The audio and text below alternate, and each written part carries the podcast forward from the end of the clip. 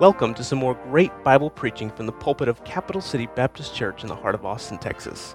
Our prayer is that your relationship with Christ is strengthened and that you are blessed by the time you spend in the Word of God with us today.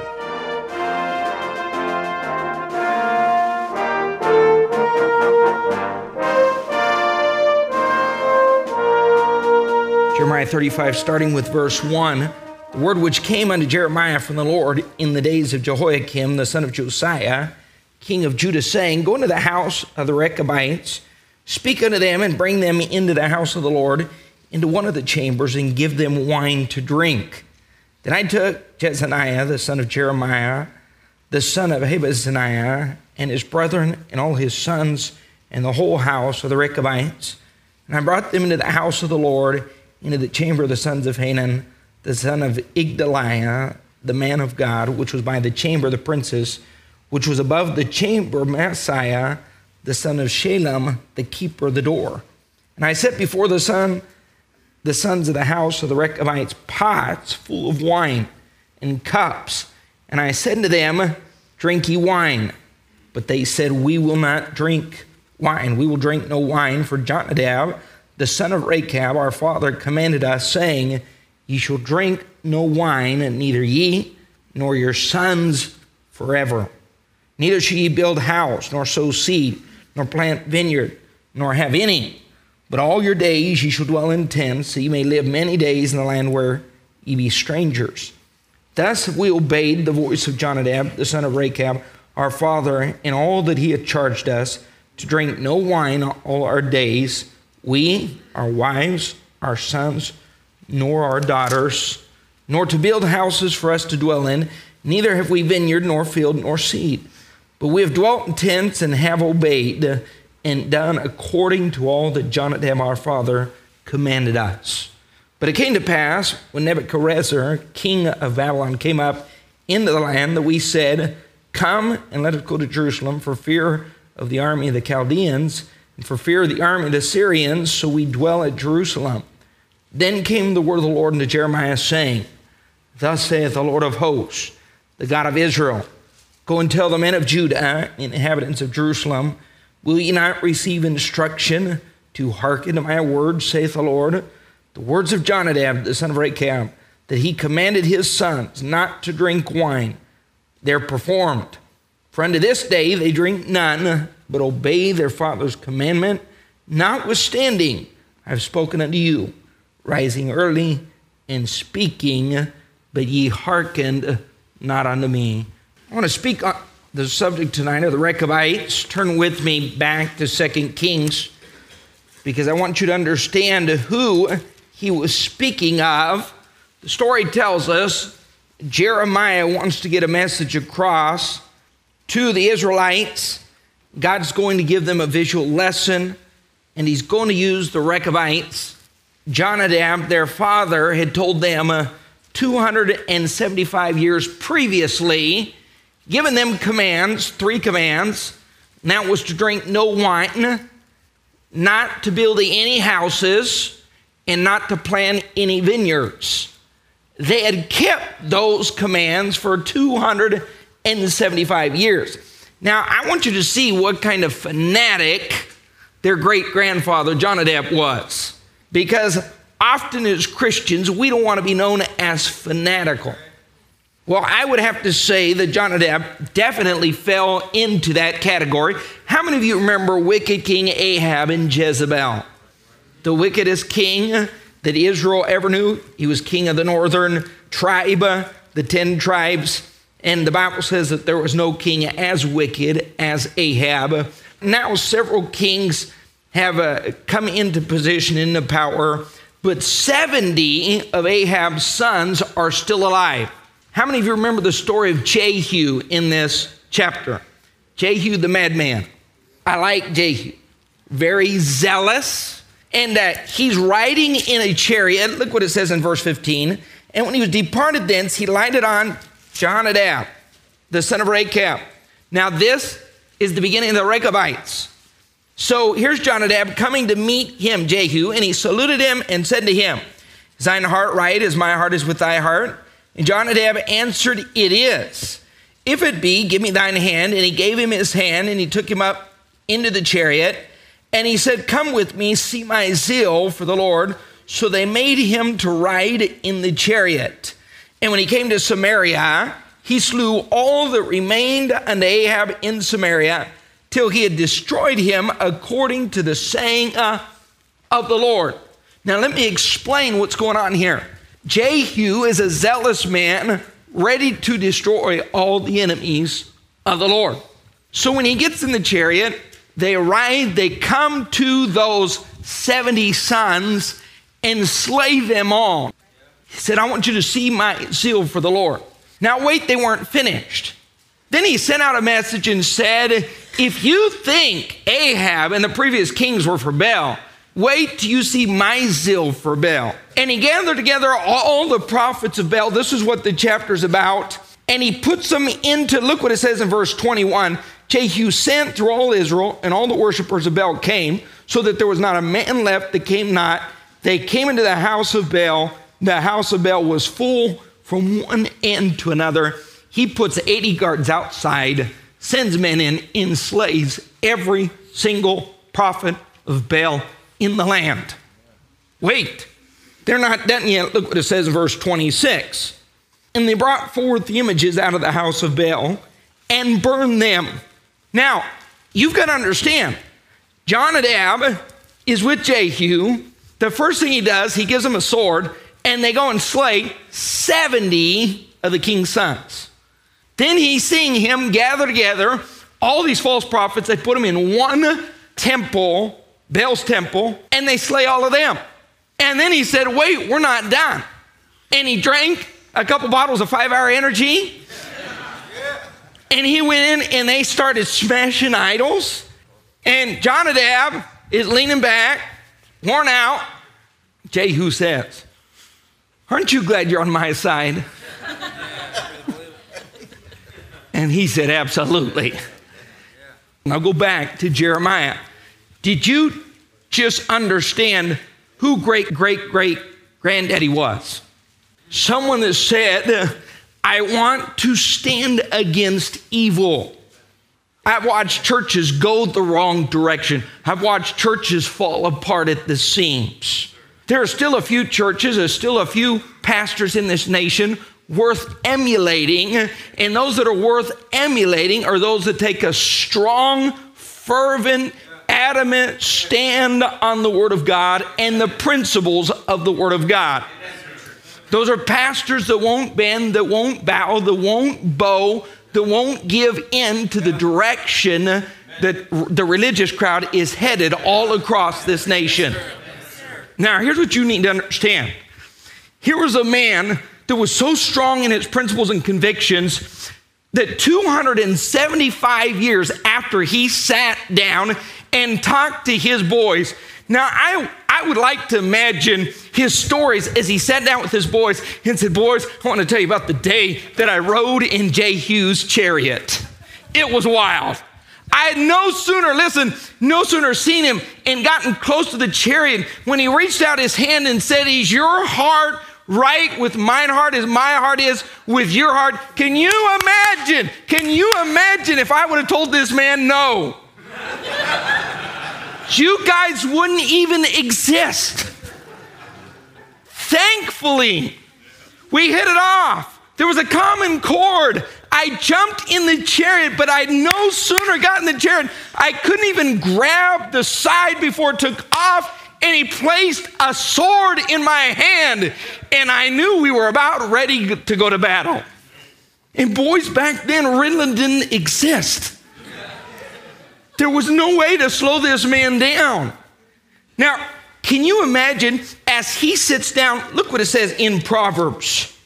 Go with me to Proverbs because I want you to see something in chapter 23. Proverbs 23, we read back in Jeremiah chapter 35, when he gives these commands, he said the first thing is don't drink any wine.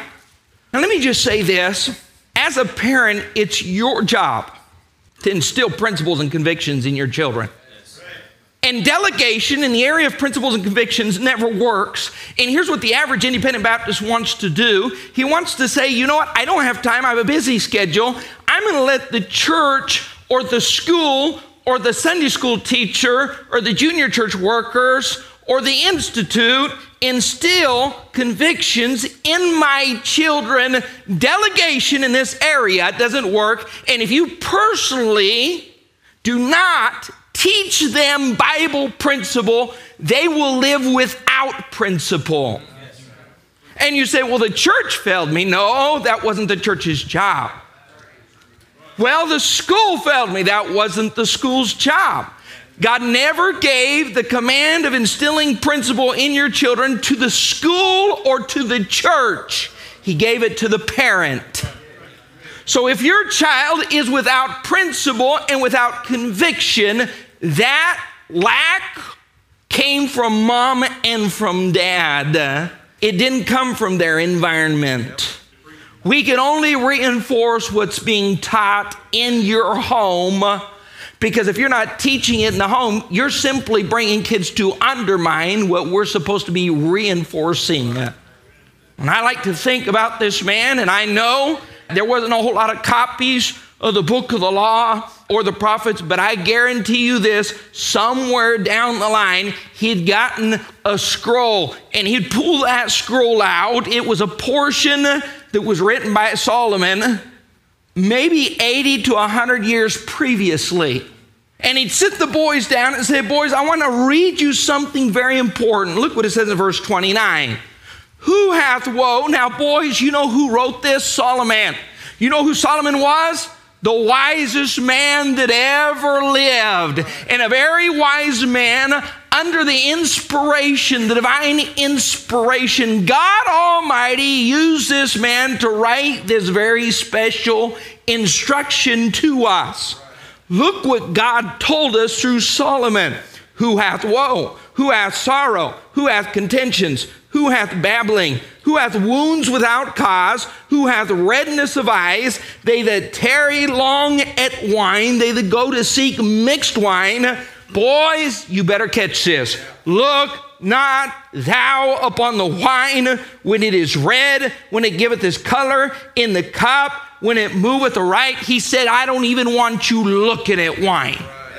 Did you get that? You may go to a house, and in that house, they may put wine upon the table. I want you to leave that house. I don't want your eyes to look upon wine because if you look, you'll want, and if you want, you'll taste, and if you taste, you're in trouble. So don't even set your eyes on wine.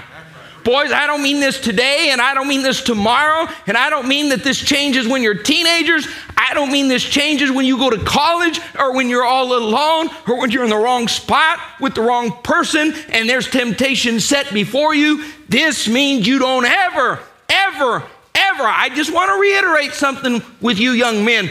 This command for you is forever. That's the word Papa Jonadab used. Amen. And who knows how many times he read this text? Who knows how many times he pulled out the scroll? But he did not have a church to instill principle. He said, My duty as father is to instill conviction and principle in my boys. You do that two ways you explain biblically and then you explain logically. So he said, Here's the Bible explanation. Okay, God said, Don't look on it. Now, the world says, do it in moderation. Now, even churches say, yep, yep. drink in moderation. God says, don't even look at it. Now, boys, that doesn't mean just today or tomorrow. That means what? Forever. That means what? Forever. That's for my boys. That's for my girls. Leah, are you ever going to touch wine? Are you ever going to look at the cup? What are you going to do if you're in a place and they pour a glass of wine? Are you going to tell them no thank you? You don't have time for no thank you. Where are you going?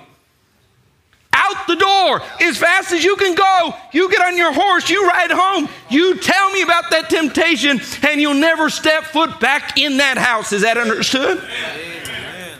Does your sister understand that? Does your brother understand that? Are you going to drink wine tomorrow?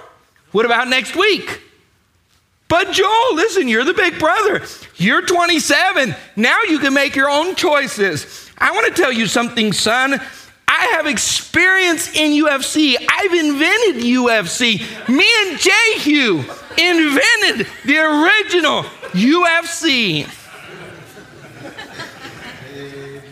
Now, son, let me ask you how many teeth are going to be left in your mouth if you ever touch wine to your lips? In the world are you going to find a pretty girl missing six teeth? You're going to have one choice move to Arkansas. You don't want to drink wine. You say, How many times did he say this? He must have said it a lot because 275 years later, when they put pots of wine on the table, those boys looked and said, No, we're out of here. And Jeremiah said, I'm the preacher, drink wine. And they said, We cannot do it. We had a granddaddy a long time ago that talked to us about missing front teeth. And we like our teeth. There was a principle that ran so deep, it ran 275 years long. And he took them through Proverbs chapter 23. Look what it said. Now he gave him the biblical reason. Then he gave him the logical reason. He said, At the last, it biteth like a serpent, it stingeth like an adder. Do you like snakes, boys? Do you want me to put a snake in your bed? You know what you've done you brought wine into the house? You brought a serpent, a snake, and guess what's going to happen? It will bite you.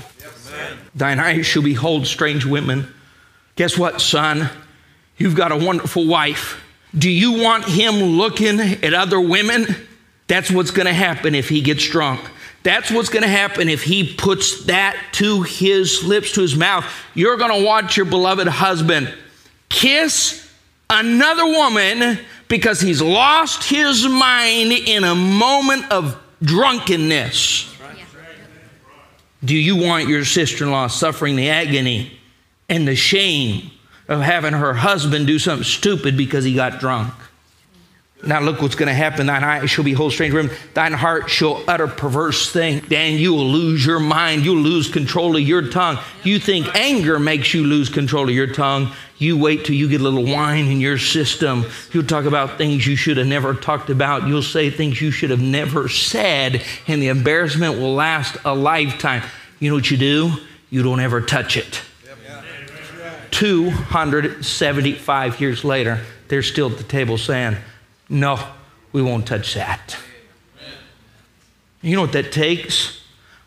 I want to see some children, not just my children, but the young children in this church. Listen, we live in a wicked, perverse society where temptation is at their fingertips like no other generation. This generation of young people can sin at the drop of a hat, the touch of a screen the punch of a button, and we provide them the opportunity.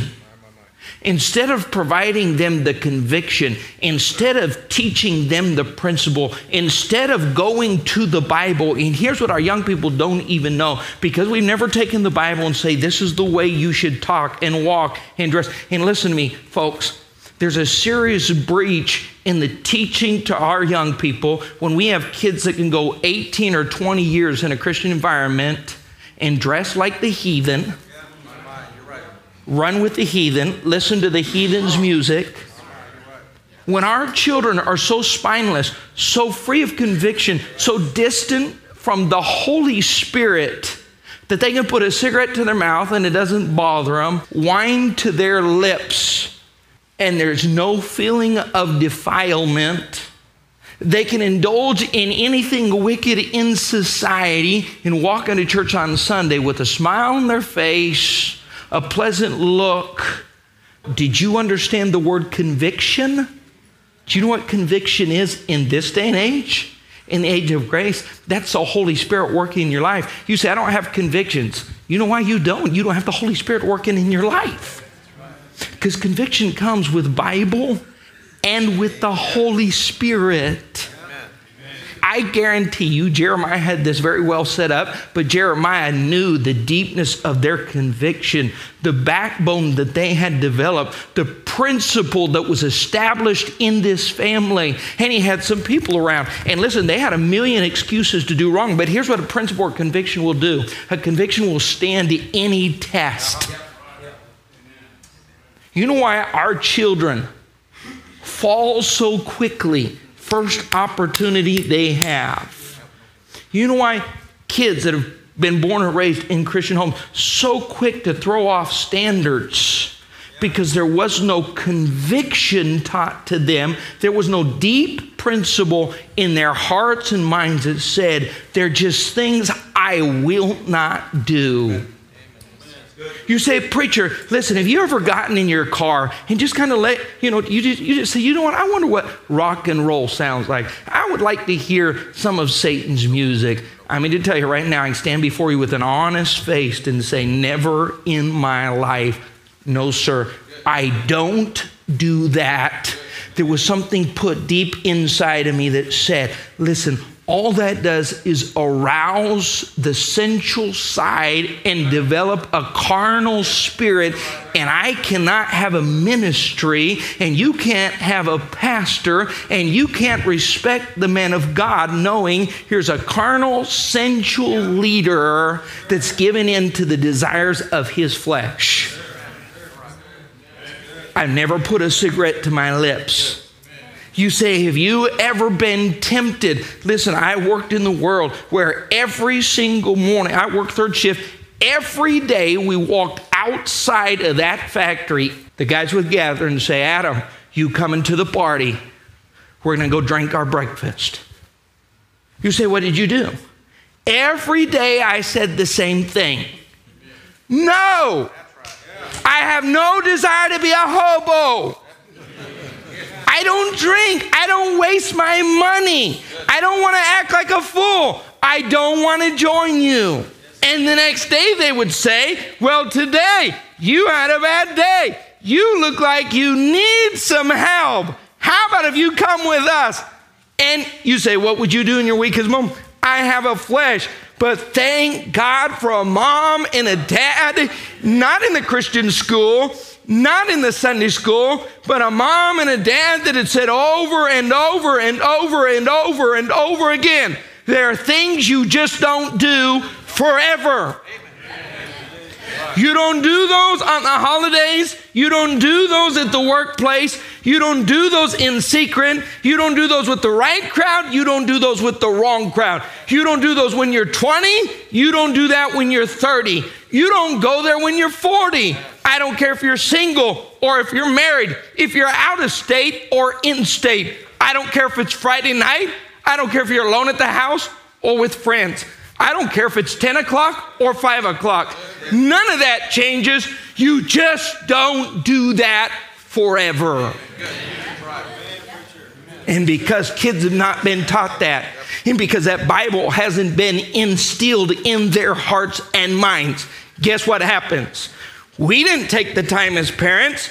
We didn't have the time. So we said, I hope the church instills convictions. And I hope the Sunday school instills convictions. And I hope that clubs, and I hope Brother Dave, and I hope Mrs. Kelly, and I hope Brother Mike, and I hope Brother Jimmy, and if Miss Thompson instilled some convictions in Pastor Adam, surely she instilled some convictions in my seventh grader as she went through that science class.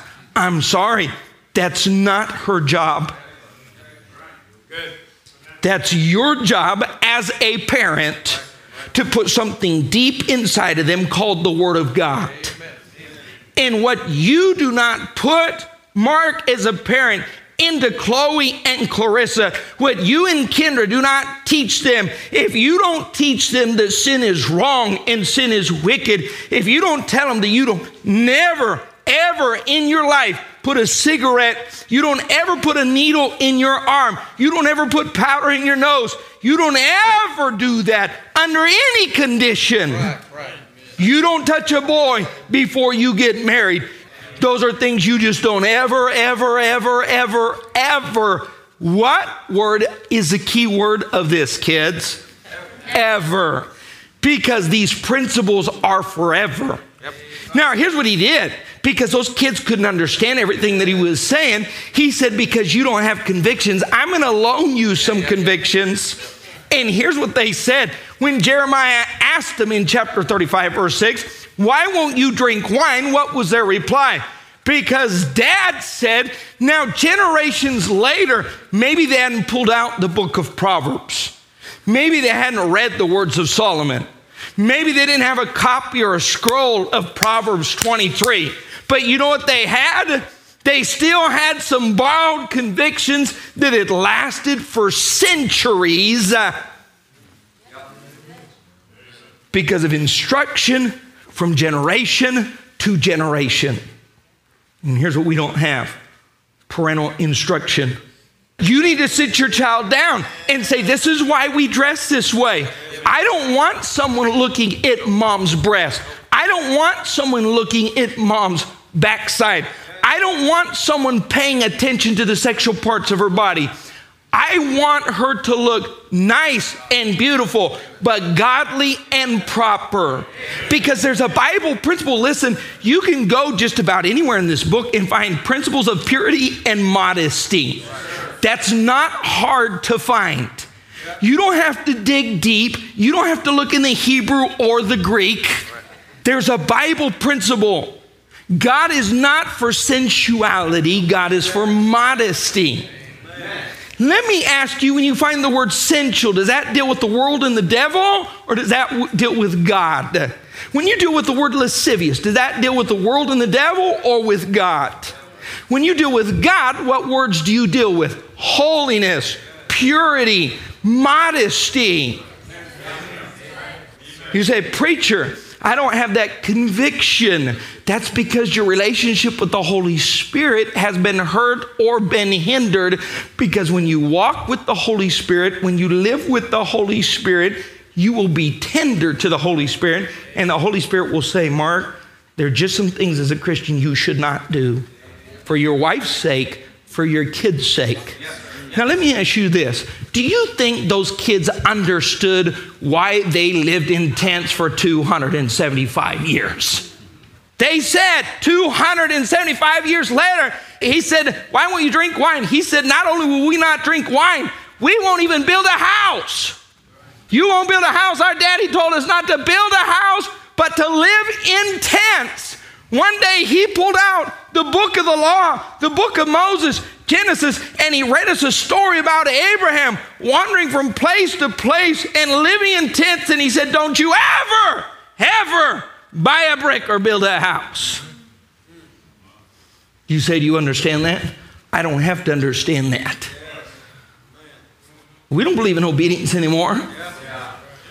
Here's what we have to do you have a God that's fit within your imagination. You don't have the God of this book.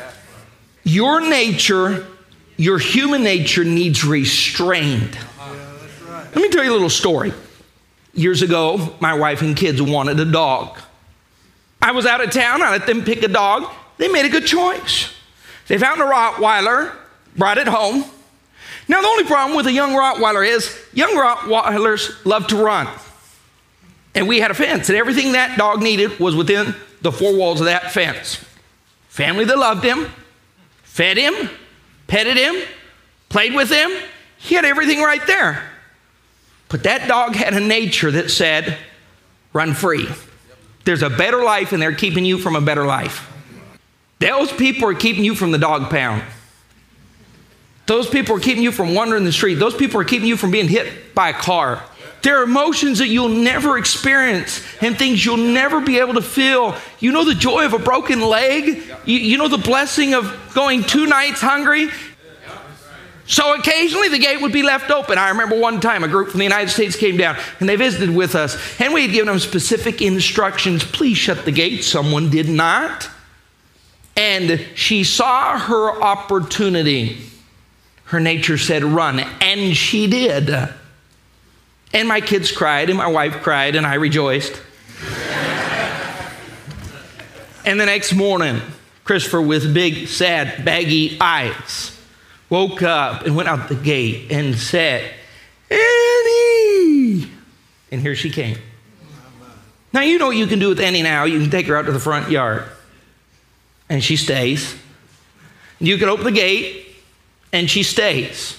Because at some point, the light came on, and she said, You know what? I've got it pretty good right here.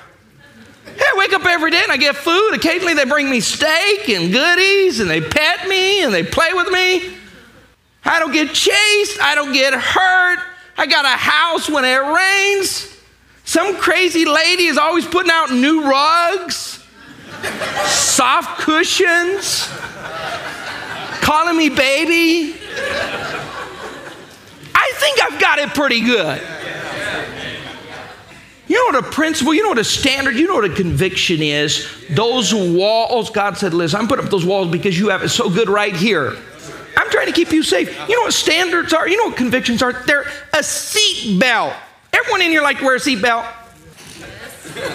Why do you wear a seatbelt? I don't like to wear a seatbelt, but I'm learning to wear a seatbelt because occasionally I drive by a rolled over car. Yesterday afternoon, when I was coming down Slaughter, there was a six car pileup caused by the rain. And I got out and I saw the ambulance, and the, uh, they were still trying to get a lady out of the car. And I didn't have my seatbelt. I saw I put my seatbelt on. I said, oh, wow. Man, I like my teeth. Man, I love my ribs. Man, I'd hate to have a broken neck. You know what motivated me to put on that seatbelt? The sa- it's a safety net, and all of us love the thought of staying safe young people that haven't experienced life, they're convinced, listen, there's so much that I can't experience. There's so much good. And listen, when the devil tells you that the world is good and desirable to the taste, let me help you out. He's absolutely right. Sin is a pleasure. The problem is twofold. Number one, the pleasure lasts a very short, fleeting moment. Yeah, that's right. And number two, the cost is extremely outrageous. And here's what God is trying to tell us. There's a story here. If you want your children to have any chance at all in a world this wicked, you know what you do? You better understand, you better instill in them some convictions, and that comes through Bible principle, and that's your job. That's no one else's job. No one else can do that. No one else can replace that. You can't delegate that, and the average person in here works on some level that you're used to delegating part of your responsibility. And if you're not careful as a father, you say, I'm so busy, I have work and I have to work overtime, and then I have traffic, and then I'm tired, so I'm going to delegate to my wife. And the wife is busy, and the wife says, I'm going to delegate to the Christian school. And the Christian school says we have math and English and science and history. I'm going to delegate to the Sunday school teacher. And the Sunday school teacher says, you know what? I don't have the talent, the ability that Brother Mike has. I think I'm going to push that off to Brother Mike. There's only one problem with all that delegation. God said, You're the mom, you're the dad, you teach them Bible principle and establish in them convictions. And here's what daddy did he taught them biblically and he taught them logically. And here's what our kids don't even know I get them in Bible college at 19, and I say, What is wrong with rock music? And they say, we don't know. I say, why in the world would you not go and put on a bathing suit and go to a public pool? And they say, I don't know. Because mom and dad didn't teach them, what we were trying to teach was undermined, doubted, criticized. They saw you anytime standards was preached, conviction were preached, they saw the irritation on your face. You were upset you were frustrated. You went home, and even if you didn't say, I'm not in agreement, your face, your body language told them, I'm not in agreement with that. So now you get to deal with the aftermath, the after effects of a child that's not pure, a child with an addiction, a child with a serious problem because you're fearful. Listen, some of you live in fear when your child 17, 18, 19, you're fearful of their freedom because you know inside they have no convictions. So you know with that freedom, constantly, every day, every moment is just another opportunity for them to get themselves into trouble. You have to check their friends, you have to check their phone, you have have to check their places where they go, and you have to worry about their schedule because you know deep down inside of their heart, there's nothing, there's no walls left, there's no conviction. Now, some of you have an animal. You're so unconcerned that the fact that your fence fell down and your gate doesn't close because you know no matter what kind of storm, what kind of visitor, or what kind of food is next door, your dog knows this is where I live, this is where I stay, and I just don't run the streets. How many have a dog like that? Now, let me ask you this How many have a kid like that where you just rest and say, I instilled something deep in them? And at first, I loaned it to them until they made it their own sound, solid Bible conviction. Listen, do you think you could find a way to convince my wife to go to a movie theater? Now, here's what's wrong. Your child will go because your child has no clue what's wrong with the movie theater. Right, right. You've never explained to them. Now, can you imagine if we just put up whatever's playing in the movie theater this week, if we just put up here on the big screen?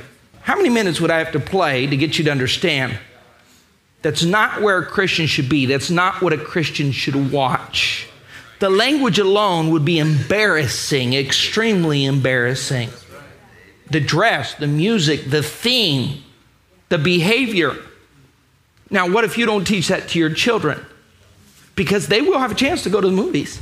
What if you don't teach them the evils of drink? Do you think your child's actually going to live to a 65 without ever having the opportunity, without ever being offered a glass of alcohol? What if you don't teach them biblically what is right to do, what is wrong to do? I'm thankful for a mother that instilled in us to have a relationship with the Holy Spirit because at some point early in life, I stopped looking at things as a standard, a conviction, a do or a don't. I got to the place where I said, you know what? I want to please God and I want to please the Holy Spirit. So that just means there are things I don't do. Because I can't feel right with the Holy Spirit and do that at the same time. So if I've got to choose between the Holy Spirit and this friend, I much rather the Holy Spirit. I've got to live with the Holy Spirit. And He put something so deep in these kids. And let me just say this the temptation was stunning because it came from a place they never thought it would come from the direction caught them by surprise because this was a man of God. And you know where our temptation is coming for our children to do wrong? Here's why they're falling. The majority of the time, it's not coming from someone out in the world that's high on dope. That's not their temptation. It's coming from the Christian crowd, the spiritual crowd, the crowd that's saying, all you got to do is love. Don't worry about do. Did you get married, Robert? Is that called a relationship? Did you know our relationship come with lists? Did you tell her I love you? Oh, when you said I want this relationship to be lifelong, you stood up there and said two words. You said I do? A relationship comes with the word do? You mean there's some things that your wife expects you to do because you're in a relationship? I thought it's just about love. Honey, I went to the strip club, but I just want you to know I love you.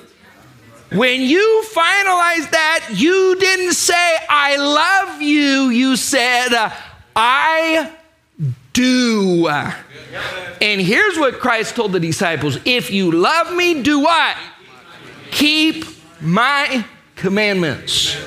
And because I love that woman, there are places I don't go, and there are people that I don't run around with, and there are things I don't say because I say, you know what?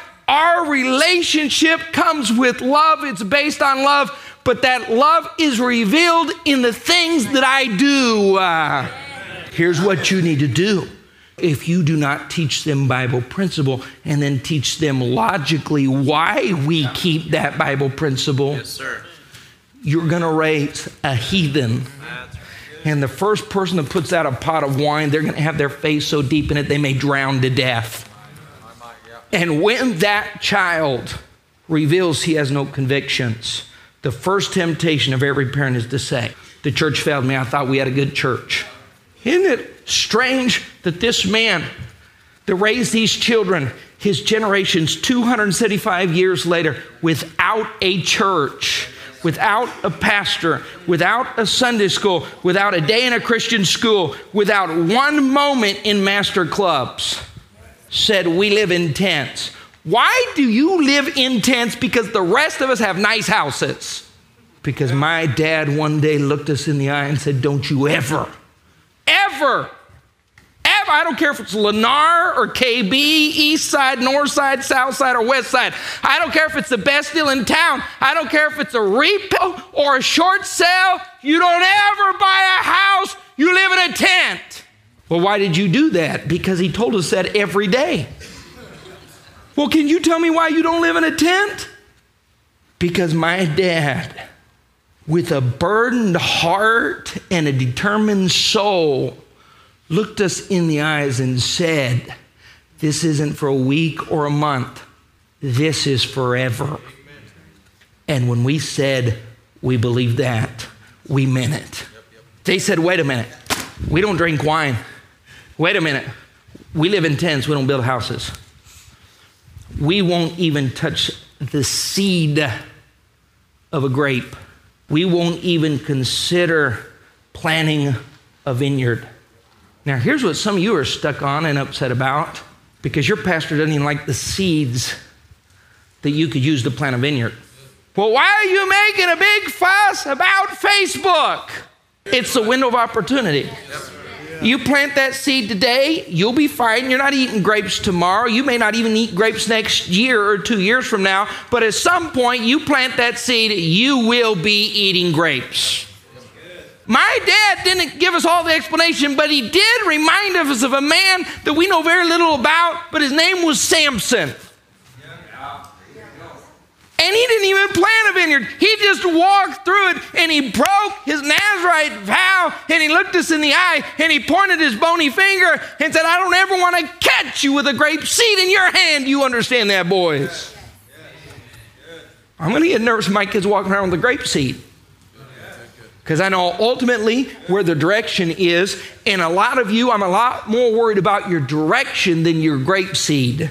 And these boys said, I won't touch a grape seed. So, why are you so concerned about public universities? Why are you so concerned about public schools? Why are you so concerned about Facebook? Why are you so concerned about the internet? Why are you so concerned about those things? Because today it presents no danger, but give it two years. Wait till that seed's been planted and that child's cultivated it, and that child knows in three years, I'm getting grapes. And they'll get them. And you'll say, What happened? I don't understand. I never allowed them to drink wine. No, you allowed them to plant grape seeds. Look what they said, verse 6. But they said, We, circle that word, we will drink no wine you know what they did? They had stayed together as a group. They'd surrounded themselves with the same people of the same convictions, and that's how they had stayed strong for centuries. And here's where our children have gone weak because we've put them in circumstances and surrounded them with people who are constantly attacking and undermining and making fun of every standard you have. If your dad makes you do that, you're 18 and a virgin? You've never smoked a cigarette? And we're not talking about the world, we're talking about Christians. Well, in our church, we all love God and we do that. Now, look what happened. As a parent, one of the most effective ways to teach your children to have convictions is found in verse 16 through 19. Because the sons of Jonadab, the sons of Rechab, have performed the commandment of their father, which he commanded them.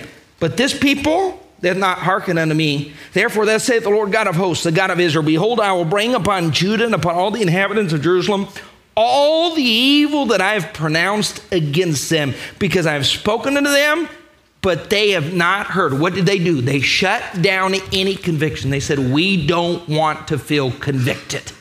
We don't want to hear it. God said, I'm going to pronounce evil against everyone because I spoke, they have not heard. You know what the nation of Israel was saying? What's the problem? What's the big deal? What are you talking about? We're Christians, we're God's people. You're the fanatic, you're the extremist. Verse 18 Jeremiah said to the house of Rechabites, Thus saith the Lord of hosts, the God of Israel, because ye have obeyed the commandment of Jonadab your father, and kept all his precepts, and done according to all that he commanded you. Therefore, thus saith the Lord of hosts, the God of Israel, Jonadab the son of Rechab, shall not want a man to stand before me uh, forever. Turn to Jeremiah 6, and I want to tell you this, and we're done. Here's how you instill convictions in your children. You want something that's so deep that when you're gone, or when you're out of the picture, or when they're alone, it's so deep it still guides them to do right. Because guess what? Your kids at some moment are going to have the opportunity. Now, do you want to be stressed out thinking as soon as they're given an opportunity, and they will have it, as soon as they're given the opportunity, they're going to go off the deep end? Do you want to live with that fear? Then you're going to have to establish in their hearts and in their lives deep rooted, deep founded principles that'll guide them for life. One of the best ways to do that, show them the consequence and the reward. I love the story of the Barkowski boys, where Dad Barkowski worked in the sheriff's office, and one day he said, Boys, took them down to the jail, and he led them, and he said, You know why this boy's in here? Because he has your problem. This is your destiny. You take that trail. This is the direction you're headed. Is this really where you want to spend your nights? You know what Brad said? Boy, that put something deep inside of me that said, I don't think I want to take that trail. You show them the full consequence of sin before they have to pay it. And here's what we're doing we have kids that are clueless when it comes to consequence. And they're out there, some of them are still out there thinking there's no consequence. They get to pay forever. And even when they're done, and we, even when they're finished, and even when the light turns on, they still get to pay. They burn up the trust of that person they married, never ever to recover from that because someone didn't say, here's a consequence. Here's the reward. You know what the reward is? You can have a good marriage. You can have your finances together. You can marry pure. Now look what it says in Jeremiah 6, verse 15. Were they ashamed? Were they even ashamed by their sin, by their lewdness, by what they were doing when they committed abominations? Nay, they were not at all ashamed, and neither could they blush. This is a society that can do, and now we laugh at homosexuality, don't even blush. We laugh at fornication. We laugh at filthy jokes. We can laugh at anything. Neither could they blush, therefore they shall fall among them that fall. At the time that I visit them, they shall be cast down, saith the Lord. Verse 16. Oh, we don't like this. Thus saith the Lord, stand ye in the ways, see and ask for what? Isn't that kind of old when you got a command 275 years prior and you're still living in tents? They were safe. Their father was trying to teach them a lesson. This world's not your home, you're just passing through. Stay clean. Don't be a fool. Don't drink wine forever. Ask for the old pass. Where's the good way? When they're 18 and they get their diploma and they get their freedom and they get their driver's license, if they don't have a deep conviction, you have a deep problem.